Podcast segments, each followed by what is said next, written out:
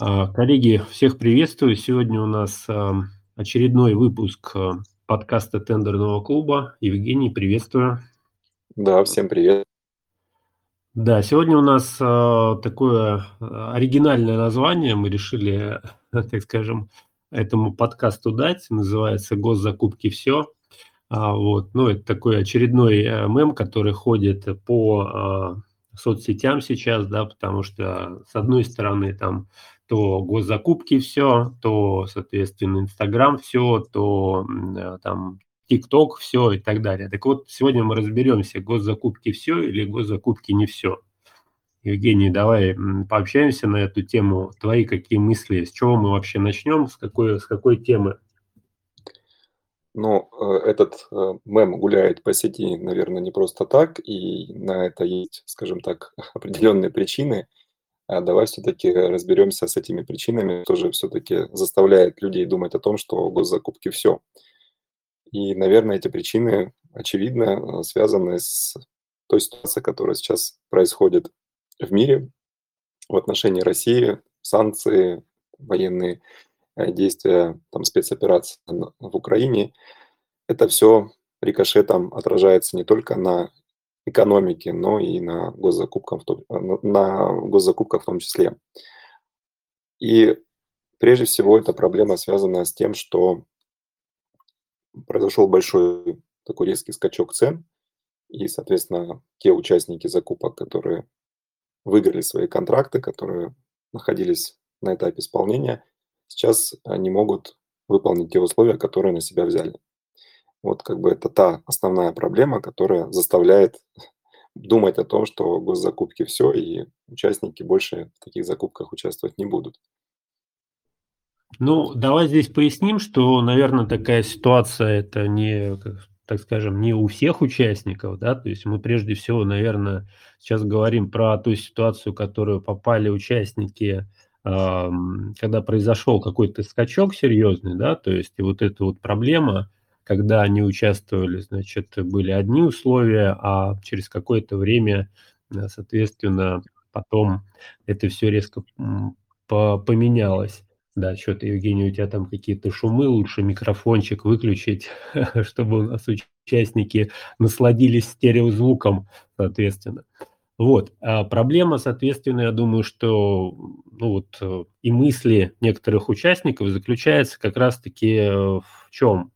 А не произойдет ли похожей ситуации в будущем, да, соответственно, да, то есть мы, например, участвуем в каких-то закупках, э, выигрываем, и тут происходит такой какой-то очередной скачок доллара там или еще чего-нибудь, стоимость на товары, э, вот, потому что ну, не секрет, что многие товары, соответственно, тоже все-таки привозятся из-за, э, соответственно, далеких стран, вот, в том числе здесь и расходы на логистику, и стоимость товара привязана тоже к доллару по определенным причинам. И вот такие вот скачки, которые происходят, в том числе и с курсом, они непосредственно влияют и на стоимость э, товара. Да? То есть получается ситуация, когда мы э, вроде как выиграли э, контракт и должны открывать шампанское, веселиться и так далее, но некоторые участники начинают, так скажем, расчехлять свой калькулятор и снова просчитывать, а в плюсе ли они или все-таки в минусе. Вот это вот, наверное, основная проблема участников, которые сейчас вот э, так и мыслят, да, ну вот сейчас все меняется, все очень быстро, так скажем, по стоимости изменяется, не попаду ли я в такую ситуацию. Да? Вот давай поговорим, соответственно, на эту тему более подробно. Не попадут ли у нас участники, которые сейчас участвуют в тендерах и которые, так скажем, рассматривают госзакупки как серьезный канал, а, который продолжит дальше работать, либо же все-таки госзакупки все. А, ну, смотри, э, стопроцентных гарантий не даст никто, то есть риски все равно существуют, но здесь нужно учитывать тот момент, что и наше правительство реагирует на сложившуюся ситуацию, то есть у нас появляются а, дополнительные законы, нормативно-правовые акты, которые направлены именно на поддержку данной ниши, на поддержку заказчиков, на поддержку поставщиков. Это очень важный момент, на который стоит обращать внимание. То есть просто так а, у нас, э, скажем так, не, не, не происходит то, что цены растут, э, условия меняются, но при этом каждый э, несет а, убытки, заказчики не могут получить товар и так далее. Нет, то есть у нас все это, все эти последствия нивелируются, и в том числе вот сейчас тоже такой определенный тренд. А некоторые закупки у нас стали проводиться в долларах, то есть цена указывается в долларах для того, чтобы привлечь участников, чтобы как-то их э, защитить от э, тех скачков, которые есть. Вот. Да, сейчас в долларах, потом, может быть, в юанях будет. Ну, посмотрим, как будет развиваться ситуация. А, плюс можно сейчас э, наблюдать такую картину, насколько она продолжится, неизвестно, но происходит укрепление рубля на фоне вот тех заявлений, принятия решения о том, что расчеты за энергоносители у нас будут производиться в рублях. Вот, и, соответственно, пошел у нас э, прирост э, стоимости рубля, его укрепление на рынке, и я считаю, что это тоже достаточно такая положительная динамика. А, возможно, она продолжится и дальше. Но поживем, увидим.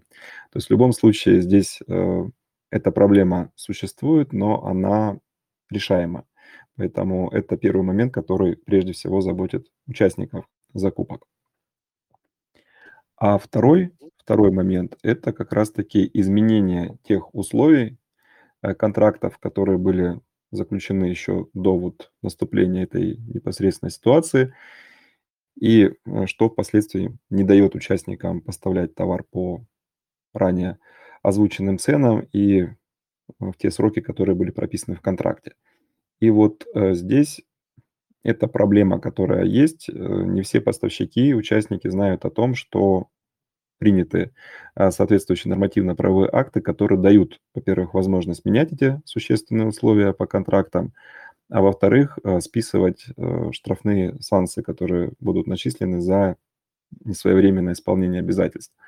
Вот, поэтому стоит, скажем так, вести такую просветительскую деятельность в этом отношении, потому что не все участники сидят на на том, чтобы отслеживать эти изменения, не, ну, не следят за новостями, соответственно, не в курсе того, что такие условия есть. Вот. Ну, да, и здесь если... надо, надо, так скажем, э, извини, что перебиваю, тоже вклинюсь, да, то есть здесь нужно, естественно, если мы э, занимаемся серьезно госзакупками, нужно и следить за новостями, которые здесь происходят. Ну, без этого как бы будет очень сложно вообще как бы и участвовать, и получать какой-то результат. И как максимум, наверное, да, пользуясь случаем, я напомню участникам, что у нас есть открытый тендерный клуб, в который можно вступить. Вот, ссылочка будет в описании, там мы раз в неделю проводим трансляцию, в том числе просветительскую деятельность, и все участники в курсе последних событий, что вообще происходит на рынке э, госзаказа. Поэтому присоединяйтесь, будем рады. Да, ну если продолжать вот ту мысль, про которую я начал э, говорить, то изменение существенных условий возможно. То есть это вот э, появилась возможность не так давно. 8 марта у нас был принят 46-й э, федеральный закон, который, соответственно, позволил э, заказчикам и поставщикам менять существенные условия по контрактам, которые будут заключены вплоть до 1 января 2023 года. То есть и по ранее заключенным контрактам, и по контрактам, которые будут заключены сейчас. Вот. А единственный момент, на который стоит обратить внимание, то что эти условия, они э, меняются, во-первых, по соглашению сторон, то есть по соглашению заказчика и поставщика, но этого, только этого недостаточно, то есть нужны еще решения властей, там, либо на уровне правительства, либо на уровне губернатора, главы муниципалитета, то есть должно быть решение от органа власти о том, что да, э, есть возможность э, поменять эти условия контракта. И вот сейчас как раз-таки Э, здесь есть определенные, скажем так, проволочки бюрократические, то, что ну, нормативно-правовой документ принят, вот, но как это будет решаться на местах, еще пока неизвестно. То есть вот участники готовят соответствующие письма, обращения, но пока еще ответа по ним нет. Но на, на текущий момент, именно на 25 марта, пока мы записываем данный подкаст.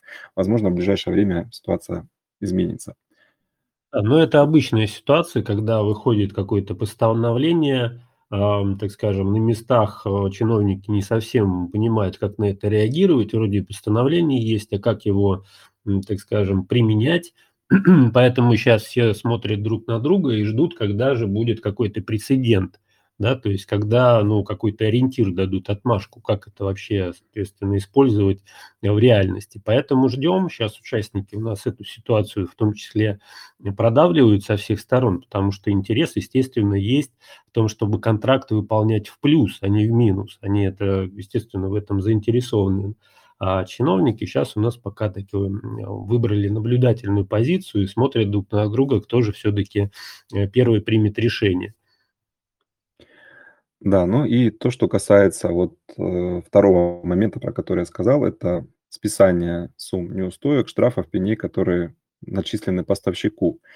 И здесь важно отметить, что это вот, э, кто будет слушать подкаст, возможно, захочет это постановление э, более предметно изучить. Это постановление 340 от 10 марта. А, соответственно, это постановление устанавливает, э, то правила значит, э, списания суммы этих неустоек, начисленных поставщику, распространяются на все неисполненные или ненадлежащие исполненные обязательства по контрактам вне зависимости от года исполнения обязательств. То есть даже если контракт был э, заключен, например, в 2021 году, и по нему э, были начислены какие-то штрафные санкции, соответственно, их тоже можно будет списать.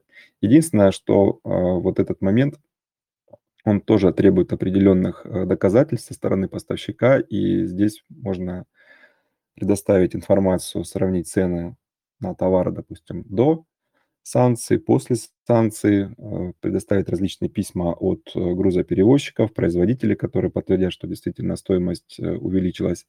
Также можно обратиться в торгово-промышленную палату за получением этого заключения – вот, и также подготовить письма акты от органа власти при необходимости.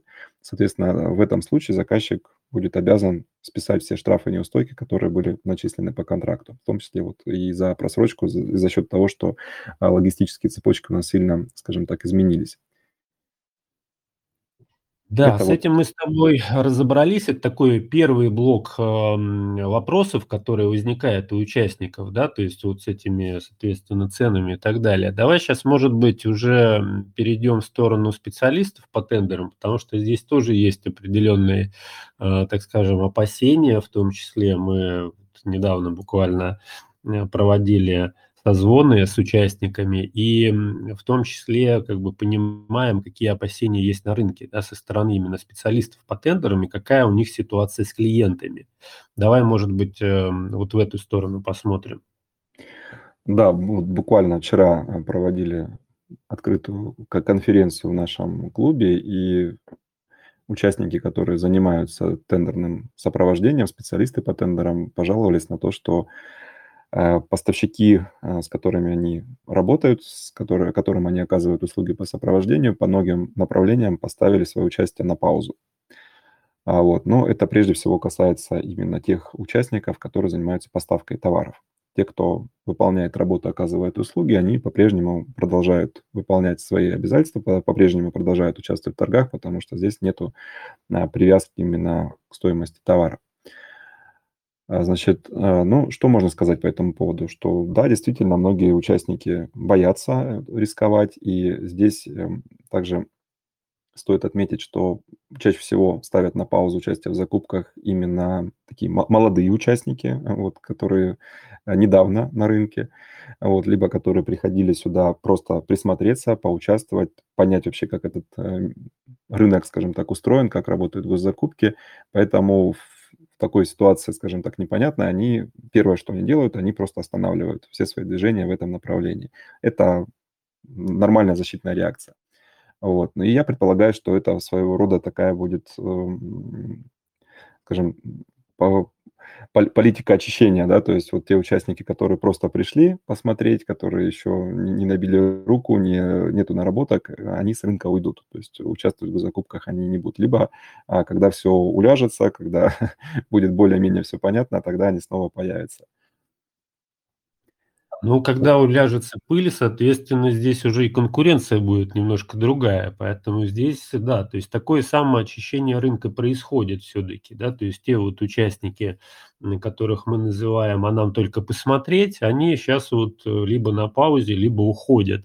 А, вот. Соответственно, те участники, которые пришли сюда надолго, и у них, э, так скажем, нет задачи, там, что называется, срубить денег в моменте, они пришли сюда надолго и выстраивают свою систему участия не, там, не в период а, на несколько месяцев вперед, а на года вперед, то они, естественно, продолжают свою деятельность.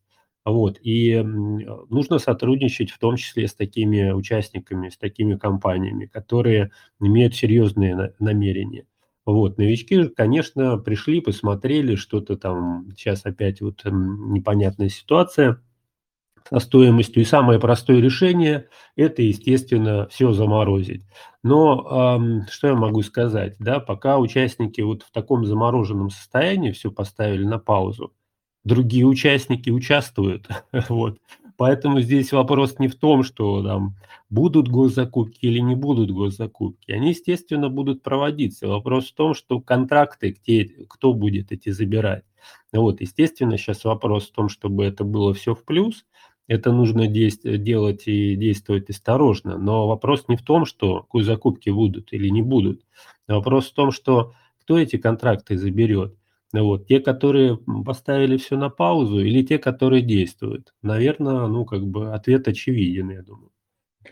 Ну, вот ты правильно сказал, что есть как бы две категории участников. Мы их еще называем э, спринтеры и марафонцы. Спринтеры хотят вот быстренько заскочить, э, быстренько заработать и убежать куда-нибудь, да?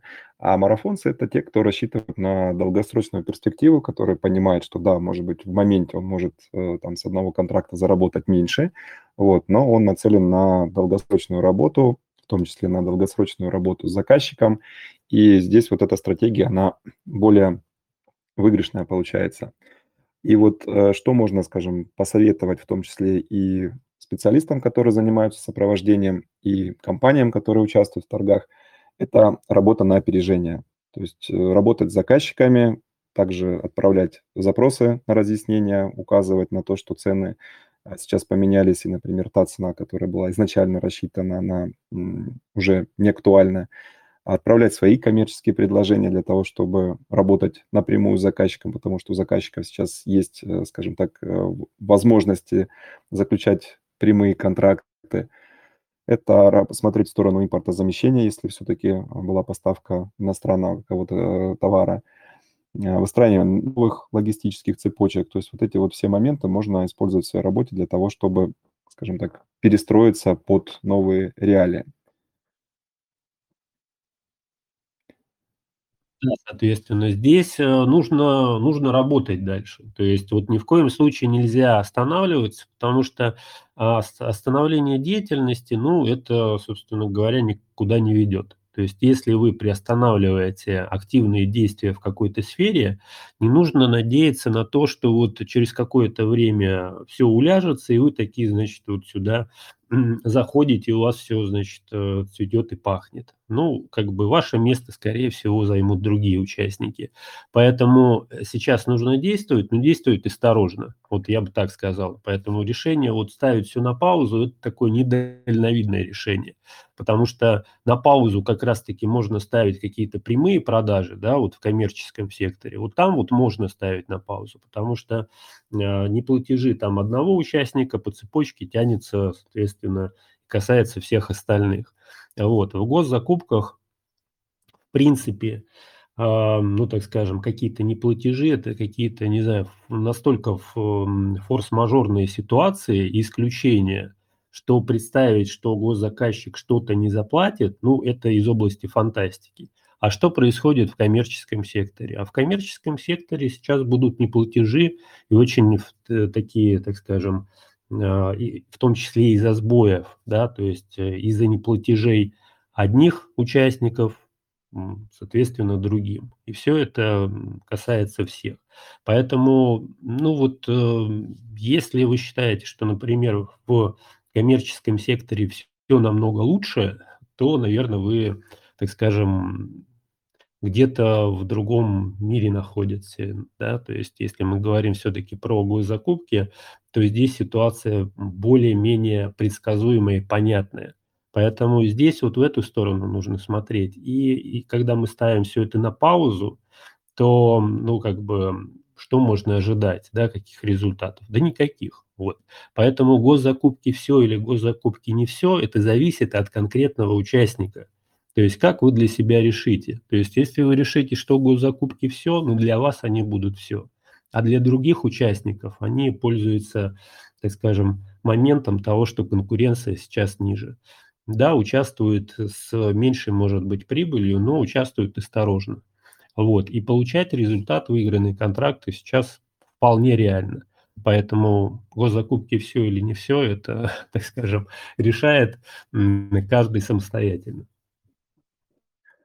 Да, я с тобой тоже полностью согласен. И вот если посмотреть некоторые ниши, где демпинг был очень серьезный, то сейчас как бы этого демпинга нет. То есть продолжают также люди участвовать, но снижение не такое существенное, как раньше. И я считаю, что это тоже своего рода определенный защитный механизм, который включился. Наконец-таки люди понимают, что здесь победа ради победы никому не нужна, все хотят не только победить, но и в то же время а, заработать. Значит, что касается еще одной такой достаточно серьезной проблемы тендерных специалистов, а, которая вот тоже буквально вчера была озвучена, это работа с одним клиентом. То есть многие, кто занимается сопровождением, ведут какую-то компанию, либо клиента своего, и это один клиент. И вот если он ставит свое участие на паузу, соответственно, это бьет рикошетом и по самому а, специалисту. Мы всегда об этом говорили, что один клиент это, это плохо. Есть это нестабильно, это плохо, и нужно постоянно работать над тем, чтобы привлекать новых клиентов. А, соответственно, нужно, чтобы клиенты были из э, разных ниш, в том числе должна быть какая-то комбинация, там не только поставка товаров, но и там выполнение работы, оказание услуг, а для того, чтобы если кто-то из э, клиентов поставит участие на паузу, остальные клиенты продолжали участвовать, и вы не остались без работы. Поэтому здесь нужно постоянно находиться в таком режиме. Ну, э, я могу сказать, что на самом деле вот сейчас ситуация, которая происходит, для специалистов это сигнал к тому, что нужно тоже вот не, так скажем, не закрываться в этой ситуации, не ставить все, в том числе и поиск клиентов на паузу, а наоборот усилить, да, более активными быть в поиске клиентов и искать тех клиентов, которые готовы сейчас участвовать в тендерах и с ними начинать работать, потому что э, с теми ребятами, которые ставят сейчас всю эту деятельность на паузу, э, каши не сварить, да, скорее всего, они отсюда уйдут через какое-то время, вот, потому что они не выдержат вот этой вот э, конкуренции, да, которая сейчас происходит. Вот, и останутся здесь только те ребята, которые пришли надолго. Вот с ними и нужно работать, их и нужно искать сейчас. Вот, поэтому вот, э, так скажем, посыл специалистам, которые занимаются сопровождением, а, сейчас самое время искать новых клиентов, которые готовы развивать вот это вот направление с госзакупками. А, но я бы еще здесь э, какой момент добавил, а, что вообще поиск и э, привлечение новых клиентов – это должна быть постоянная история. То есть не так, что набрали клиентов, успокоились и все, перестали рекламироваться, перестали вести соцсети, перестали разрабатывать какие-то коммерческие предложения, новые какие-то услуги и так далее. То есть здесь э, вопрос в том, что нужно постоянно привлекать новых клиентов. Если даже их будет больше, часть клиентов вы можете, соответственно, передавать своим коллегам по цеху. Это схема, про которую мы говорили, такой определенный координатор, который привлекает э, новые заказы клиентов и, соответственно, перераспределяет. Вот. А также еще а, такая... Бесплатно, естественно, это все можно передавать. Ну и а, я думаю, что те участники, которые находятся у нас в открытом тендерном клубе, и тем более в закрытом тендерном клубе, да, то есть у них такой проблемы нету, что они, значит, имеют несколько клиентов и на этом все, да, то есть у них выстроена постоянная система поиска новых клиентов, вот, и да, если, допустим, вы сейчас загружены таким образом, что новых клиентов не можете обслуживать, значит, есть возможность передавать коллегам. у которых проблемы с клиентами, да, которые не могут, например, выстроить вот эту вот очередь из клиентов. И это нормальная ситуация. То есть э, поиск клиентов должен происходить вот постоянно. А сегодня, в сегодняшних реалиях, это особенно важно.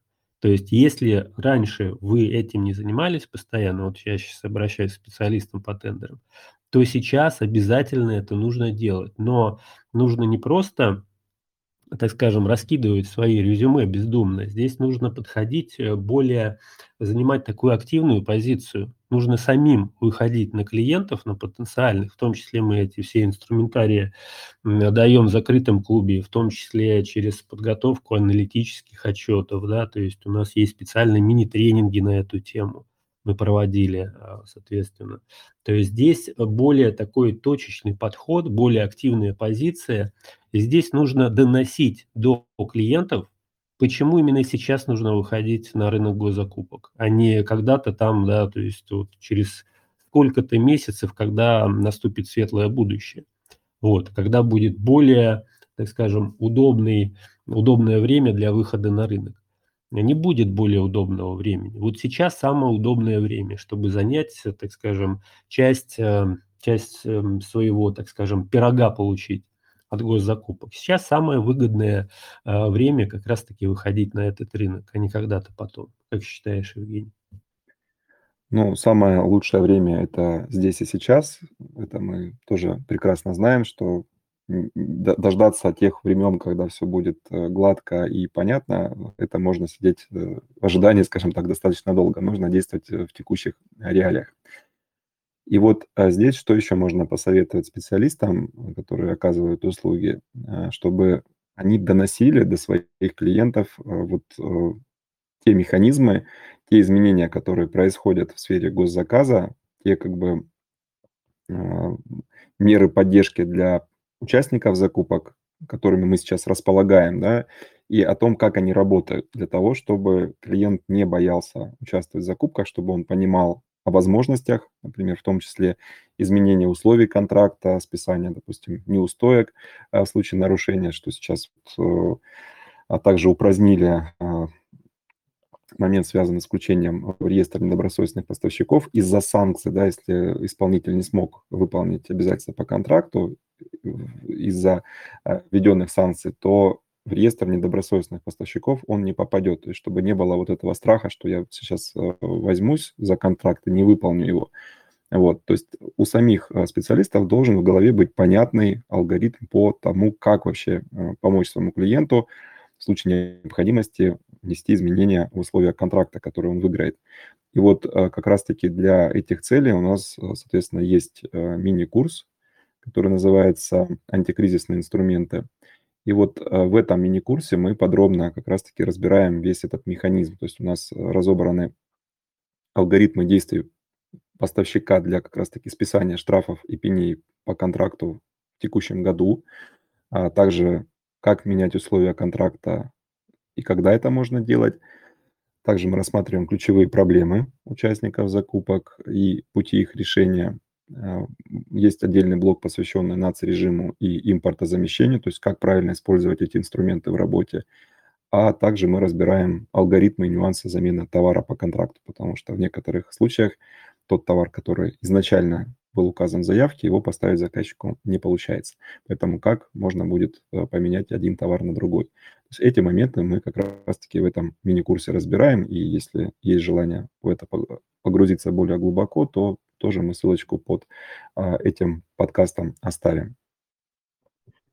Да, ссылочка будет, э, соответственно, под подкастом. Сможете быстро найти и записаться. Давай, может быть, поговорим еще про какие-то цифры, которые у нас есть. Вообще что-то поменялось у нас вот в плане э, активности, в плане участия. Давай, может быть, по цифрам, не просто в общем и целом, что там как-то стало лучше, не лучше госзакупки, все, либо не все, а вот что по цифрам. Да, ну вот э, можно долго, скажем так, э, дискутировать на тему, что поменялось, что не поменялось, что стало лучше, что хуже, а вот цифры, они, как правило, дают более наглядную картину, и мы буквально сравним несколько таких э, значимых параметров, которые в целом показывают, какая ситуация сейчас на рынке происходит. И для примера взяли э, период прошлого года с 24 февраля по 25 марта и этот же период в этом году. А что мы сравнивали? Мы сравнивали а, завершенные закупки, какое количество вообще закупок было размещено, соответственно, в этот период. И если смотреть прошлый год, 21 то было более 320 тысяч закупок.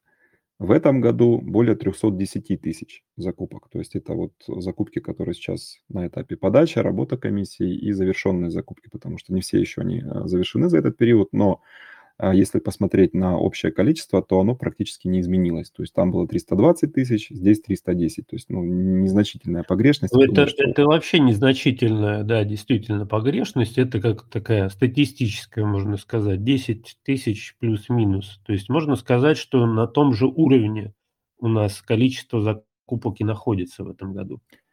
Да, количество закупок осталось на том же уровне. И а, второй момент, который мы тоже а, сравнили, сравнили отмененные закупки, потому что тоже пошла определенная паника. Вот, заказчики отменяют закупки, никто на них не выходит и так далее. Так вот, э, если сравнивать 2021 год, то вот за период с 24 февраля по 25 марта было отменено более 7400 закупок, а в этом году, в этот же период, э, более 6,5. То есть тут в данном случае даже э, уменьшилось количество отмененных закупок. Но если посмотреть в процентном соотношении, завершенные, отмененные, то в 2021 году это было 2,3%, а в этом году 2,1%. В принципе, на том же уровне все осталось. Поэтому каких-то серьезных изменений вот по цифрам, по э, количеству закупок мы не наблюдаем. Да, ну то есть э, вот эта вот идея, что госзакупки это такой островок стабильности, вот вам цифры об этом и говорят, что по сути дела каких-то кардинальных изменений вот в плане цифр нету. То есть то, что было в прошлом году, то же самое примерно и в этом. Поэтому вот делайте выводы сами. Да, и второй э, момент, а, также мы посмотрели на количество новых участников, которые регистрируются на сайте ИИС. Так вот, э, в прошлом году за анализируемый период было зарегистрировано более 10 тысяч новых участников, в этом году более 7,5. То есть мы видим, что есть снижение на 25%, а, но это в моменте. Я предполагаю, что дальше количество участников будет увеличиваться, и если мы сравним эти показатели за 2021 год и за 2022 год, то а, либо они будут на одном уровне, либо в этом году участников будет больше. Вот. Но в любом случае это мои предположения, возможно, что-то может и поменяться, но а, сказать о том, что прям а, кардинальные какие-то изменения, мы этого тоже не наблюдаем. То есть как новые участники регистрировались, появлялись, выходили на рынок, так они, собственно говоря, на этот рынок выходят. И вообще, если, опять же, сравнивать э, количество зарегистрированных у нас в Российской Федерации предпринимателей и юрлиц, вот э, соотношение да, зарегистрированных участников э, предпринимателей к количеству, которые реально принимают участие в закупках, то у нас в закупках принимают реально меньше 8% от э, всех юрлиц и компаний, которые зарегистрированы в Российской Федерации. То есть это очень небольшой процент, и я предполагаю, что с учетом а, проблем, связанных с прямыми продажами, количество участников будет продолжать расти. Да, я с тобой соглашусь. Скорее всего, это такое временное явление. То есть сейчас э, многие, те, которые планировали заходить на госзакупки, они такие вот выжидательные позиции, а стоит, не стоит, да, ну и понятно, что эм, как бы госзакупки это непростая история, это как мы вот тоже приводим сравнение, да, это не ушивание хвестиком все-таки, это же все-таки такое серьезное направление, в котором нужно разбираться, и новые участники, которые планировали выходить, возможно, на этот рынок, сейчас взяли такую тоже выжидательную позицию. Эм, Хорошо это или плохо? Ну, вот в плане конкуренции это хорошо для участников. Ее становится меньше сейчас, уровень конкуренции меньше. Но я думаю, что когда, так скажем, многие участники э, отойдут от вот этой вот э, новостной, так скажем, пелены, вот, от, э, липнут от телевизоров и все-таки начнут думать о том, что какие предпринимать действия, вот здесь вот количество, так скажем, участников и начнет увеличиваться. Потому что особо как бы альтернативных вариантов-то, ну, не предвидится. То есть те, кто сейчас уже поняли, что госзакупки – это то направление, которое, на которое стоит делать ставку, они уже участвуют. Те, которые еще, так скажем, в раздумье, я думаю, что через какое-то время э, к ним придет эта мысль, и они уже начнут более активно в эту сторону двигаться, да, в сторону участия в госзакупках. Ну и как э, следствие, если у нас будет расти э, число участников закупок, будут появляться новые игроки, то также это подстегнет и спрос на специалистов по тендерам. Поэтому если вы еще в раздумьях, э, куда, в какое направление податься, э, если хотите изменить э, сферу деятельности и только рассматриваете госзакупки как одну из ниш, то, соответственно, будьте уверены в том, что спрос на специалистов будет устойчивый, и я предполагаю, что он продолжится еще, этот спрос не один год будет расти, как бы спрос на специалиста, потому что реальное число участников будет только увеличиваться. Я бы даже добавил, я бы э, сказал так, что не то, что будет, он сейчас уже вырос, потому что, ну, вот зайдите на площадки по поиску, там, соответственно, специалистов на вакансии, где размещается резюме, и посмотрите эту информацию. То есть, э, по большому счету, спрос-то не упал. То есть те компании, которые, так скажем, вот в этом направлении активно участвуют, в том числе у нас вот были переговоры э, с одной организацией, которая говорит, мы готовы еще там 10 специалистов взять, потому что мы расширяемся сейчас, понимаем, что сейчас вот момент, когда нужно его использовать, да, то есть когда конкуренция вот снижается, многие участники там думают, а участвовать, не участвовать, те, которые раньше уже участвовали в госзакупках понимают, что это работает, они наоборот вот эту сферу расширяют, да, то есть уменьшают, так скажем, количество и внимание, которое выделяют на прямые продажи да, в коммерческом секторе, и больше переходят в сторону госзакупок. Я думаю, что ну, участники уловили эту мысль, почему так происходит. Потому что в госзакупках нету не оплат, нету задержек по оплате. Это форс-мажорное обстоятельство, если кто-то что-то задерживает. А в коммерческом секторе? В коммерческом секторе это на каждом шагу происходят вот такие ситуации с задержками, с неоплатами и так далее, когда происходит вот такой вот кризис.